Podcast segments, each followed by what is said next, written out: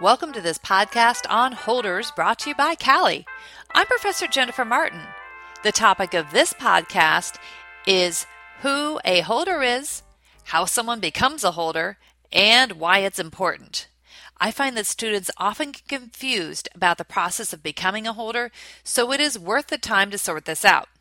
Yes, again, this deals with instruments, typically paper checks and promissory notes. While we might not use instruments frequently, checks and promissory notes are still used in many transactions, particularly larger ones. Moreover, financial fraud remains a problem for attorneys who might be the victim of it themselves or need to counsel clients with respect to enforcement of an instrument. Not only is this a practice issue, but holders are covered in Article 3 of the Uniform Commercial Code, which is tested by a number of states on the bar examination. Holders, particularly when coupled with holders in due course doctrine, are favorites on the bar exam. It is important to try and use the correct terminology, so be on the lookout for the following holder, endorsement, endorser, negotiation, and person entitled to enforce or PEAT. The term holder seems a little vague, so let's start about why this is important in the first place. Remember, we are dealing with negotiable instruments.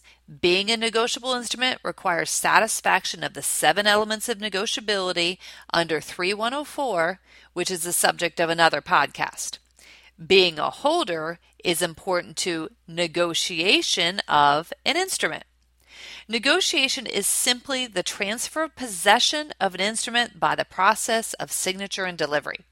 If done properly, the instrument is negotiated to a person who becomes the holder and thereby a person entitled to enforce the instrument. We sometimes call the person entitled to enforce the instrument a PEAT. When an instrument is payable to an identified person, the process of negotiation requires not only the transfer of possession of the instrument, but also the endorsement of the identified person. So, if we want to be a PEAT and obtain the money on the instrument, in most cases, we need to be a holder. So, let's break this down. If you're presented with a question about an instrument, it is often accompanied by an issue about who can get paid. In order to get paid on an instrument, a person must be a PEAT under UCC 3301. The most frequent PEATs are those who are holders, which the term holder is defined in UCC 1201. There are two types of holders. First, a person in possession of an instrument if the instrument is payable to bearer. Often this means the instrument is payable to the order of cash or the like. Second, the person in possession of an instrument that is payable to an identified person that happens to be the person in possession of the instrument. As always, these things are best understood with examples. If I write a check payable to the order of cash and give it to my daughter Emma, she would be a holder. Emma would be a holder because she is a person in possession of the instrument and it's payable to bear. If Emma gives possession of the instrument to her friend Ashley, then Emma would not be a holder any longer. Ashley would be a holder because she is a, in possession of the instrument and it was made out to cash. Ashley could then cash the check because she is a PEAT. Notice that holder status in this situation depends solely upon possession of the instrument. While someone might be a holder at some point, if they surrender possession to another person, they will lose the status of being a holder. Once Emma gives possession of the check to Ashley, Emma is no longer a holder. Let's look at the second situation at, as it is the one that tends to trouble students. If I write a check payable to the order of Emma and give it to my daughter Emma, she would be a holder. In this case, Emma would be a holder because she's a person in possession of the instrument and she's the person identified as payee. It is all well and good, but what if Emma still gives possession of the instrument to Ashley? In this case, Ashley would not be a holder even though she's in possession of the instrument. This is because the instrument was payable to the order of Emma, an identified person. In order for Ashley to be a holder, she would need to be in possession and Emma would have to negotiate the check to Ashley. According to 3201, negotiation is simply the transfer of possession of an instrument to a person who thereby becomes its holder. Where an instrument is payable to an identified person, 3201 requires both transfer of possession and endorsement by the holder.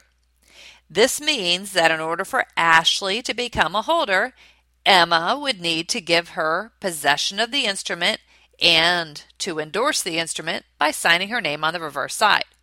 At that point, Ashley would then become a holder and, therefore, a PEAT, and Emma would no longer be a holder. So, where might this go wrong? It always seems to go wrong in fact patterns on an examination. Well, if the instrument is payable to an identified person, make sure that both possession is satisfied and an endorsement by the identified person has been made. For instance, a common scenario is where a thief steals the check from Emma and forges an endorsement on the on the reverse side of the check and delivers possession to say Susie.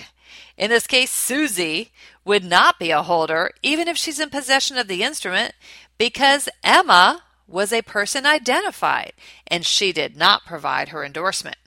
Susie's not going to qualify as a PEAT in order to obtain payment. On the other hand, if the check was made out to cash and the thief steals it, the possession is wrongful, but the thief is still a holder and therefore a PEAT.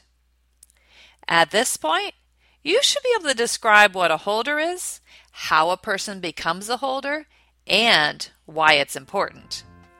I hope that you've enjoyed this podcast on holders.